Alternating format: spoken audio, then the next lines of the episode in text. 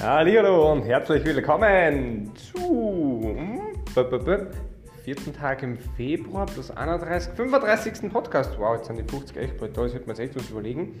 Werden wir dann gleich aufschreiben danach.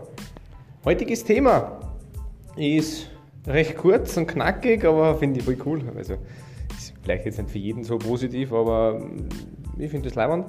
Und zwar ist in Slowakei, glaube ich, heute die Fluggenehmigung für ein bestimmtes ähm, Flugzeug besonderer Art zugelassen worden oder erteilt worden.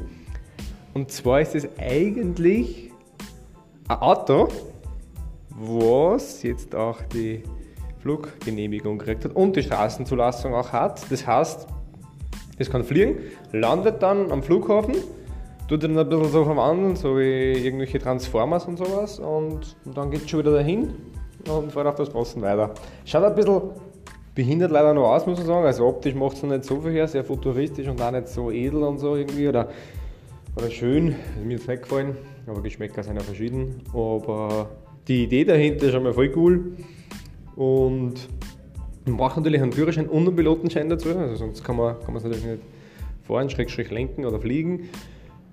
Die Idee finde ich aber wirklich, also fährst wohin, fliegst der Randel weiter, weil es halt da gerade passt und landest wieder und fährst wieder weiter. Also wirklich ein cooler Ansatz. Ich weiß nicht, wie massentauglich ist, ich weiß nicht, wie das ist mit ähm, Kerosinverbrauch oder Benzinverbrauch oder was auch immer die da alles einführen müssen. Ähm, dass die Idee aber so ausgereift ist, dass man schon umsetzen kann und dass es auch wirklich zugelassen wird und so, habe ich nicht geglaubt, dass wir da schon so weit sind, finde ich aber wie gesagt geil.